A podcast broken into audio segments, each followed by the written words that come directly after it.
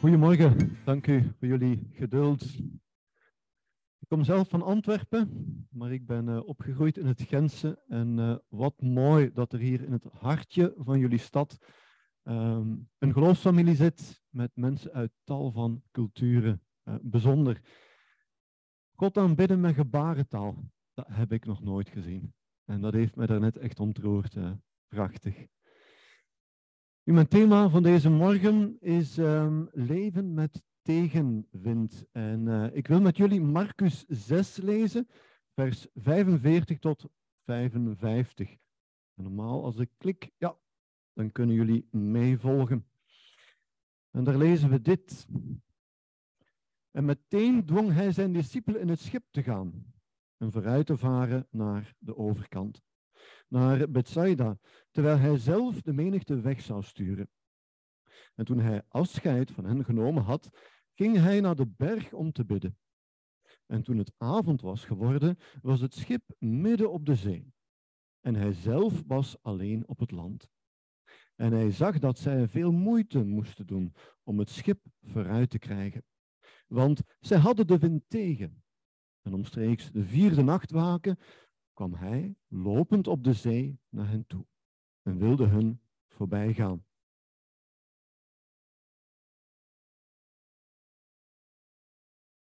Oké. En toen zij hem zagen lopen op de zee, dachten zij dat het een spook was en schreeuwden luid. Want allen zagen hem en raakten in verwarring. En meteen sprak hij met hen en zei tegen hen: Heb goede moed, ik ben het, wees niet bevreesd. En hij klom bij hen in het schip en de wind ging liggen. En zij waren innerlijk volkomen buiten zichzelf. En zij verwonderden zich, want zij hadden bij het wonder van de broden niets begrepen, omdat hun hart verhard was. En toen zij overgevaren waren, kwamen zij in het land Genezeret en legden daar aan. En toen zij uit het schip gegaan waren, herkende men hem meteen. En men liep heel die streek door en begon op lichtmatten, hen die er slecht aan toe waren, met zich mee te dragen naar de plaats waarvan ze hoorden dat hij daar was. Tot zover het evangelie. Nu, in 2019 uh, was ik uh, met ons gezin op vakantie in Slovenië. En uh, een van de mooiste uitstapjes daar was het meer van Bled. Uh, je ziet het hier. En een uh, gondel bracht ons naar een eilandje dat pal daar in het midden ligt. Je kan er een kerkje bezoeken uit de 9e eeuw of een ijsje eten. Dus voor elk wat wils. Nu, ons Bijbelverhaal speelt zich ook af op een Oké, ik heb wat moeite met uh, de afstandsbediening. Nee. Ja. Oké. Ik heb er ook één bij. Moet ik uh, de mijne geven anders? Want misschien dat. Ik kan anders de mijne gebruiken. Want bij deze lukt het doorklikken eigenlijk niet zo goed. Oké, ik zal eventjes een eh, kleine onderbreking en dan zal ik uh, mijn pointer nemen en die geven. En die zit anders in mijn uh, rugzak vooraan. Voorste zakje. Doe maar gerust open. Doe maar.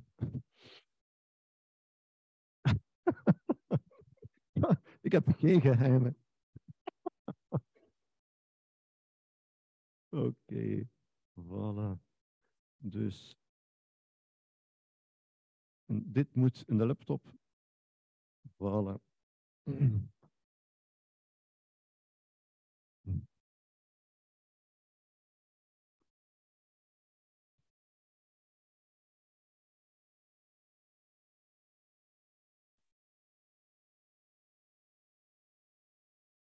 Dus even kijken nu. Goed, ja, prima. Nu gaat hij wel iets vlotter. Oké, okay. Nu onze Bijbeltekst. Uh, die speelt zich ook af op een meer. Maar daar houdt gelijk iedere vergelijking op. Want ehm, de discipelen zijn die gure, donkere nacht nooit vergeten. Uh, dit was alles behalve een toeristisch uitstapje. Uh, dit is blijven hangen wat ze daar hebben beleefd. Dat blijkt uit het feit dat elke evangelist erover geschreven heeft. Nu, volgens Matthäus, een ander evangelie, liep Petrus die nacht enkele metertjes over het water. Marcus, waar wij daarnet zaten, die evangelist, die rept daar met geen woord over. Nu, zijn journalistieke bron was, je raadt het al, Petrus zelf. En die kerkleider die wou blijkbaar graag een verslag waarin alle aandacht naar Jezus Christus uitgaat. Nu, alleen dat al is voor ons een bijzondere les. Maar in deze verse zit veel meer. Want wat de discipelen op het meer van Galilea hebben meegemaakt, ja, dat kan voor ons een soort metafoor zijn. Want ook wij krijgen al eens de wind van voor. Nu, wellicht heb je over dit Bijbelgedeelte al eens eerder een preek gehoord. Dus zo origineel ben ik vandaag niet. Maar zelfs bekende Bijbelverhalen kunnen ons opnieuw bemoedigen. En bij mij gebeurde dat tijdens mijn stille tijd. En de app die ik daarvoor gebruik, die wees op de plaatsnamen in dit verhaal. En ik had daar zelf nog nooit op gelet. Want er is iets interessants. De bestemming is Bethsaida. Maar de andere morgen komen ze aan in Genezaret.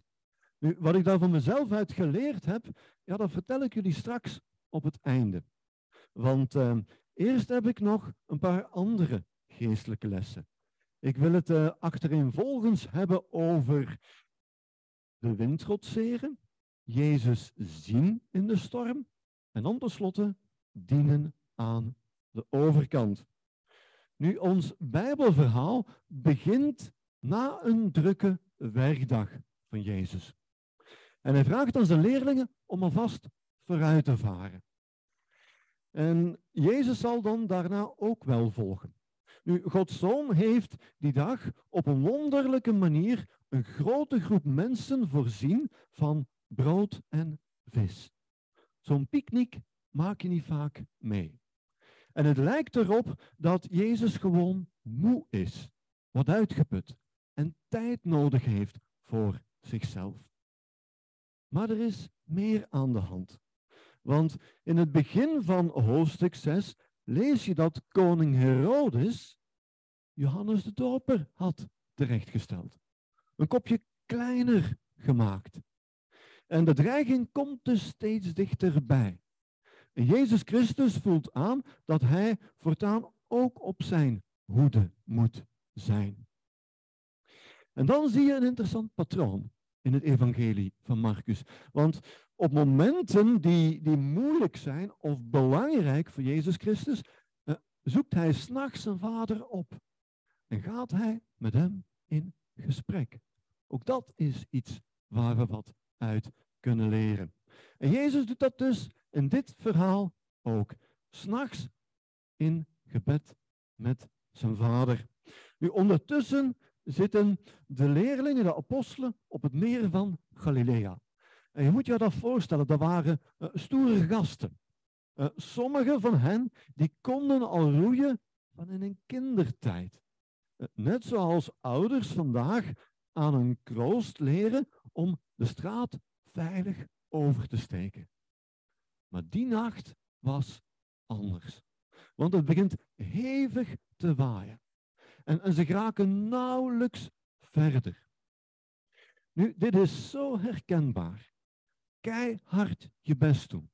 En maar geen vooruitgang boeken.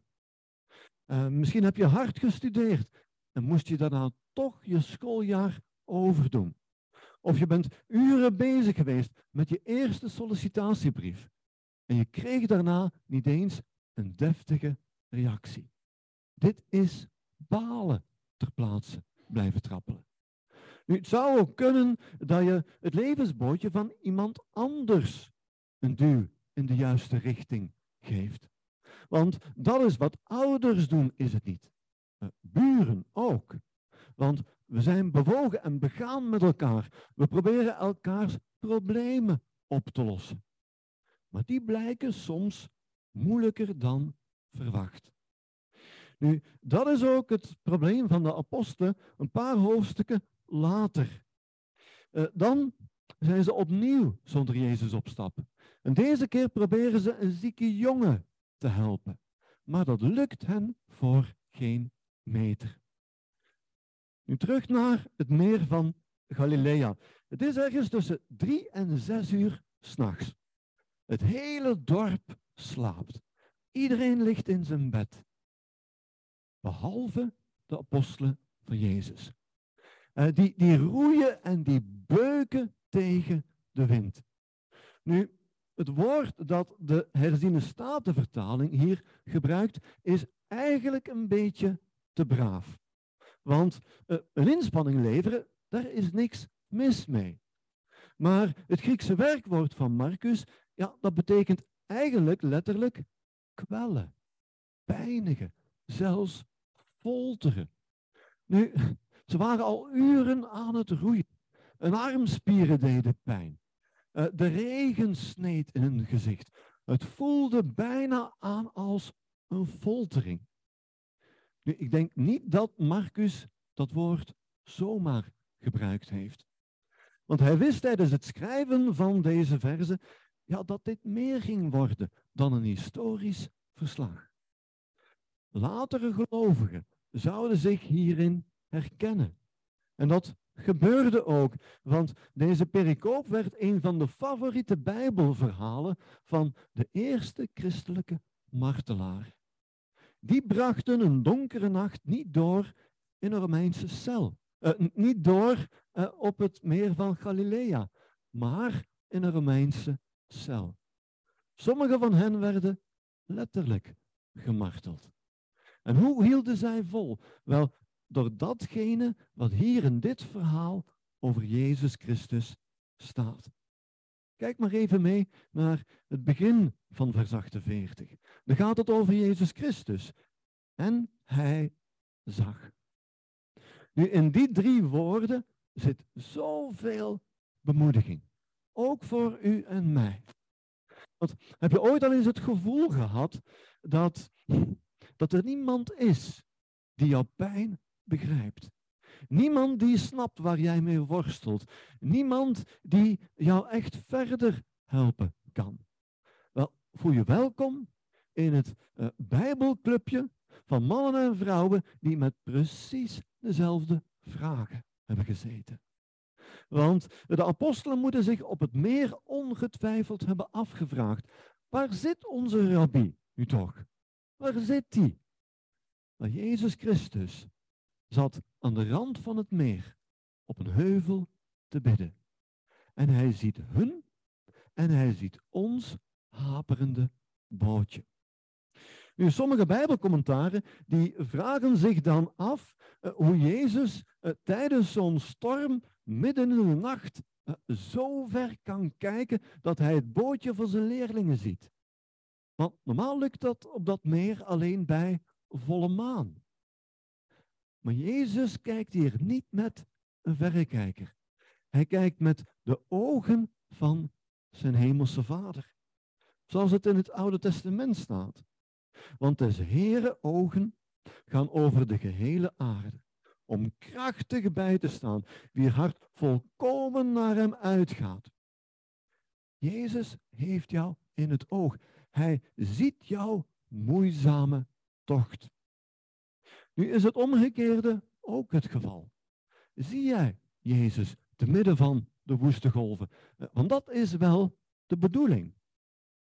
Nu, Jezus had die nacht geen bootje nodig om naar zijn discipelen te gaan. En loopt gewoon over het water naar hen toe, alsof het twee keer niks is. Nu, sympathiek toch dat Jezus naar hen toestapt. Uh, je leest het hier in vers 48. En omstreeks de vierde nachtwaken kwam hij lopend. Oh, ik ben te ver.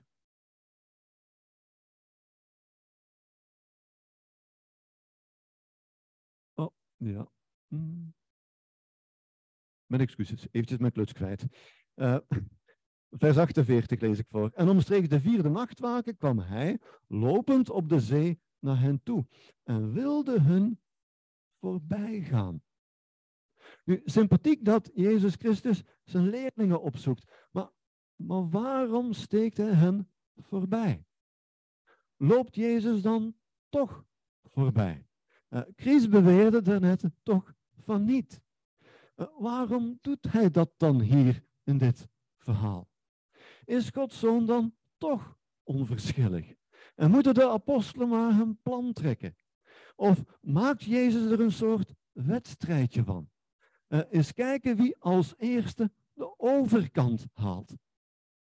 Nu, geen van beide. Jezus laat hier aan zijn leerlingen zien wie hij echt is. Hij is God zelf, die vol macht en majesteit langs hen passeert. Nu, hij doet dat doel bewust. Want uh, in het Oude Testament kom je dezelfde uitdrukking tegen bij Mozes en Elia. En de manier waarop God langs die profeten passeert, wel, dat lijkt bijna op een catwalk. Je houdt het niet voor mogelijk. De schepper zelf loopt eventjes heen en weer. En, de, als je dan iets van Gods heerlijkheid ziet, ja, dan kan je alleen maar diep onder de indruk zijn. Wel, dat is wat Jezus hier doet op het meer. Niet zijn leerlingen aan een lot overlaten, maar hen laten zien dat, dat hij de God van Israël is. Nu, in Job staat dat nog duidelijker. En daar lees je, hij alleen spant de hemel uit en hij treedt op de hoogten van de zee. Nu, dat Jezus passeert, dat zou voor hem een bemoediging moeten zijn. Maar dat is het niet. Want, want er breekt bij hen paniek uit. Nu, dat is ook wel te verstaan, want er is een storm op het meer en hun zicht is beperkt. Uh, ze denken dat er een watergeest opduikt. Waarom wel? De golven die gaan op en neer. En daardoor verdwijnt en verschijnt de gedaante die naar hen toe komt. En ze zien niet dat het een rabbi is die hun opzoekt. Nu, jammer toch. Ook dat zie je in Job beschreven. Zie gaat hij langs mij heen, ik zie hem niet. Gaat hij voorbij, ik merk het niet op. Jammer toch, God zelf die passeert en je hebt het niet door. Nu, toen mijn vrouw en ik uh, in Leuven woonden, net getrouwd, moest ik kort na elkaar uh, twee keer aan mijn rug geopereerd worden. En na die eerste operatie uh, zag ik het even niet goed meer zitten. En uh, die ochtend in het ziekenhuis las ik tijdens mijn stille tijd iets in Jezaja. En een versje sprong eruit en bemoedigde mij. Nu, smiddags uh, kwam er een vriend op bezoek. En die had een cadeautje mee. Een klein kaarsje. Met erop, en je raadt het al, precies diezelfde Bijbeltekst. Nu, die dag had ik het door. Dat God zelf in mijn storm was gepasseerd. Maar er zijn andere momenten dat ik het niet in de gaten heb. Dat Jezus Christus nabij is. Dan zie ik alleen uh, de golven en mijn eigen zwoegen. We hebben bij ons in uh, Berchem uh, eindelijk een nieuwe kerksite. Nu, ik heb me daar het voorbije jaar serieus in geërgerd. Want dat proces verliep veel moeizamer dan ik had verwacht. En, je kan zo opgaan in een project. Of in stress. Of in kritiek die je van anderen krijgt. En dat kan ervoor zorgen dat je daardoor Jezus Christus niet meer in de gaten hebt. Nu, wat in Marcus de reden was, uh, dat ze niet zagen wie Jezus was, ja, dat lees je in vers 52. Het hart van de leerlingen was nog verhard. Ze hadden eigenlijk al tijdens die picknick moeten begrijpen uh, wie hun rabbi was. Maar, maar hun ogen zijn nog altijd niet open gegaan. Nu in de opwekkingsbundel eh, staat een kort maar belangrijk liedje. Open mijn ogen, wil Jezus mijn Heer zien. Want dat maakt te midden van de storm een groot verschil. Open mijn ogen. Nu, misschien woon je nog niet zo lang in België en maak je jou zorgen om jouw toekomst of, of die van jouw kinderen. Het zou wel eens kunnen dat, dat de uitdagingen als donkere wolken naar jou toe komen. Wel, misschien moet je dan van dat lied een soort gebed maken. Um, iets waar je gedurende een aantal weken iedere ochtend weer opnieuw bidt. Open mijn ogen, wil Jezus mijn Heer zien. Want als je goed kijkt, dan zie je Jezus Christus overal. Nu, dat werd mij onlangs duidelijk uh, in het Boerlaarpark. Uh, op een paar straten waarvan wij wonen. En ik ga erop aanraden van mijn kinesist elke dag wandelen. Nu, op het moment dat uh, een vrouw mij langs de andere kant tegemoet kwam, had ik net een eekhoorn gezien. Wat jammer, zei ze, uh, dat ik te laat ben, want ik heb hier in dit park nog nooit zo'n beestje gezien. Nu, dat leek me nogal straf. Uh, dus begon ik te tellen. En terwijl ik helemaal rond was, de wandelingen die ik altijd doe, had ik er vijf gezien. Nu, ik ben blijkbaar goed in eekhoorns spotten. Mijn ogen zijn daar ondertussen op getraind. Ik heb die beestjes altijd in de gaten. Maar zijn mijn ogen evenzeer gericht op Jezus Christus? Zie ik Hem op zondagochtend hier als het ware passeren? Heb ik het in de gaten wanneer er in een lied een persoonlijke les zit voor mij? Want je kan op zondag een glimp opvangen van Jezus' heerlijkheid en daardoor bemoedigd naar huis gaan. Maar gelukkig komt uh, Gods Zoon ons niet alleen tegemoet op zondag. Hij maakt zich ook tijdens de week kenbaar. Uh, op school of tijdens jouw werk of thuis terwijl je ontspant. Nu, zelf hou ik van literaire romans. Uh, ik geniet van karakterbeschrijvingen, van plotwendingen, van metaforen. En wanneer ik dan met zo'n boek bezig ben, ja, dan zet mij dat aan tot reflecteren. Dan herken ik mij in een personage. Uh, dan vraag ik me af uh, wat voor mens ik eigenlijk ben. En wie ik graag zou willen worden. En ondertussen heb ik door dat Gods zoon niet alleen over het meer van Galilea kan passeren. Zo nu en dan loopt hij ook, als het ware, over mijn e-reader. En als dat gebeurt, ja, dan, dan ontroert mij dat. En dan lees ik die zinnen nog eens opnieuw. Uh, met, met verbazing, met dankbaarheid, omdat ik ja, tussen die regels door iets van Gods karakter en van Gods plan heb gezien. Nu, terug naar het meer. Jezus spreekt zijn leerlingen toe en zegt: Heb goede moed, ik ben het, wees niet bevreesd. En die bemoediging kom je in de Bijbel maar liefst 365 maal tegen. Dus het aantal dagen in een jaar. En na die geruststelling uh, komt Jezus bij hen terug in de boot. En dan zie je dat hun paniek verandert in vertrouwen.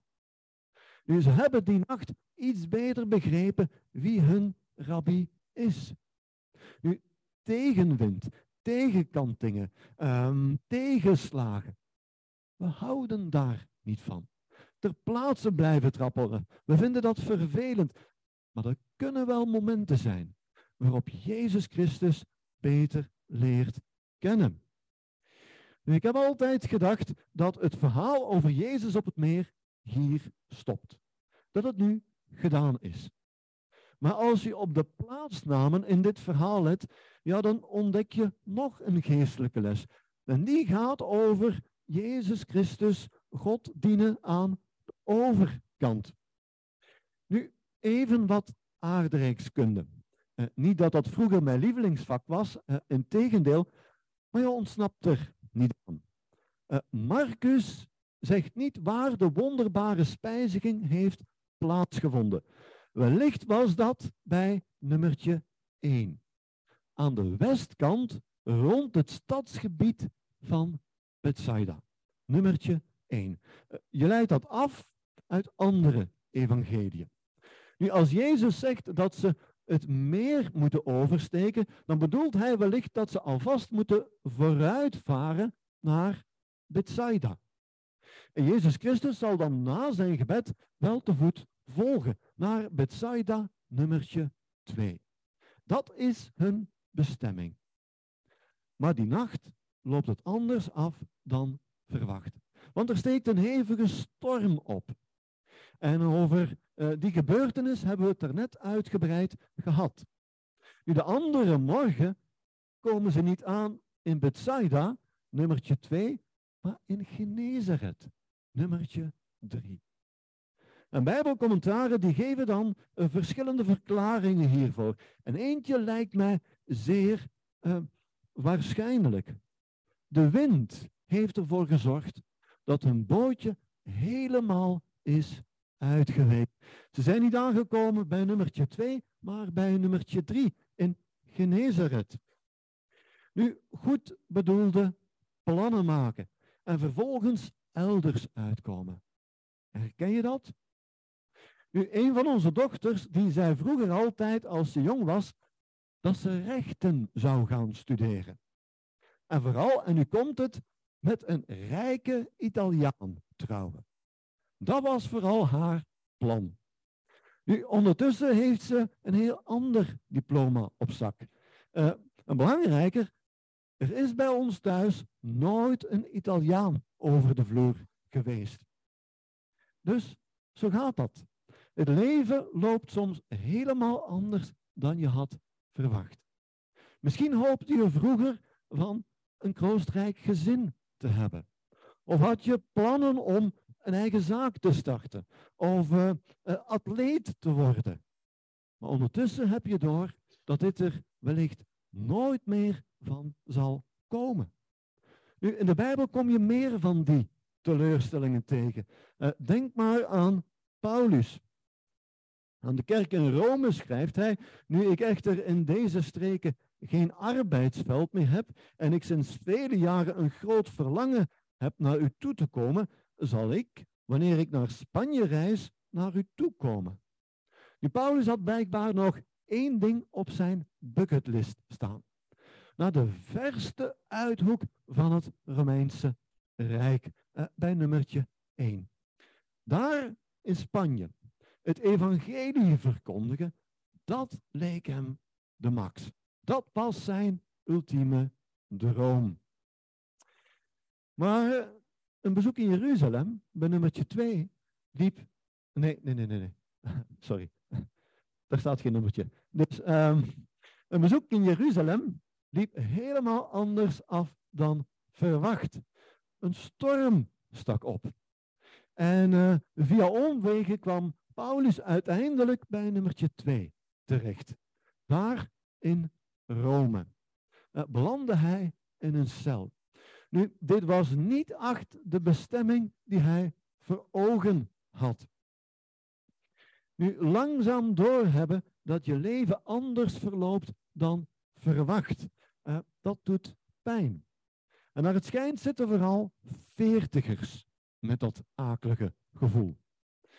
Nu, hoe je daar het best mee omgaat, uh, moeilijk te zeggen. Want ik ben dit zelf nog volop aan het leren. Nu, een jaar of twee geleden uh, werd het mij duidelijk ja, dat ik mijn fysieke handicap nog altijd niet helemaal heb aanvaard. Mijn eigen dochters wezen me erop. We waren op vakantie in de voerstreek met goede vrienden en uh, tijdens een eerste wandeling forceerde ik mij. En de rest van die week moest ik het rustig aandoen. Nu, dat was natuurlijk balen. Want met een gezond lichaam zou ik zoveel meer kunnen doen. Niet alleen op vakantie, maar ook thuis of in de kerk. Maar het soort leven waar ik naar verlang, zal ik hier op aarde nooit hebben. En het begint met die conclusie. Dat is de eerste stap. Want de apostelen, die hadden kunnen zeggen, uh, zaten we maar in Bethsaida.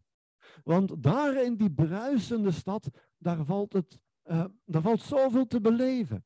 Daar heb je uh, gezellige terrasjes en cafeetjes.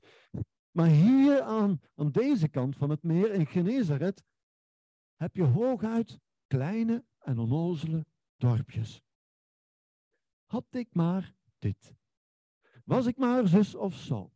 Zat ik maar daar. Je kan maanden en jaren van je leven verliezen door te dromen over datgene wat je niet hebt. Nu, Paulus doet dat niet. Ja, hij wou ontzettend graag in Spanje zitten. Uh, dat was zijn droom. Maar hij heeft al gauw door dat God hem ook kan gebruiken in Rome. Want daar kan hij zelfs getuigen voor de keizer. En die mogelijkheden zien, dat is de volgende stap. Kijk maar wat er in Genezaret gebeurt. En men liep heel die streek door en begon op lichtmatten, hen die er slecht aan toe waren, met zich mee te dragen, naar de plaats waarvan ze hoorden dat hij daar was. Mensen vanuit de hele omgeving komen naar Jezus Christus toe. En wie ziek is, wordt op draagbedden meegebracht. En zo ontstaat er een soort veldhospitaal. Je merkt het. Wie graag dienstbaar wil zijn, wie zijn handen uit de mouwen wil doen, die krijgt in Genezeret alle kansen en mogelijkheden. Nu, iemand bij ons in de kerk in Berchem, die wou graag um, professioneel muzikant worden. Uh, ze had conservatorium gedaan. En in die sector aan de slag gaan, ja, dat was haar uh, droom. Dat was haar Bethsaida. Maar die oever, die bereikte ze niet. Ze heeft uiteindelijk haar bootje aangemeerd in Genezaret. En is uh, gepassioneerd leerkracht geworden. En op zondag zit zij stevast achter de piano. En als ze het kindermoment verzorgt, zitten jong en oud op het puntje van een stoel.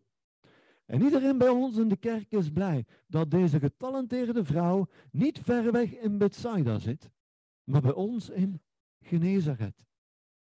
Nu, ik ken een andere vrouw, ook een christen, die graag moeder wou worden. Dat was haar Bethsaida. Maar die, die oever heeft ze ook nooit bereikt. Het bootje is gestrand in Genezaret. Het is te zeggen, ze werkt aan een universiteit. En haar onderzoek rond tinnitus haalde zelfs het journaal.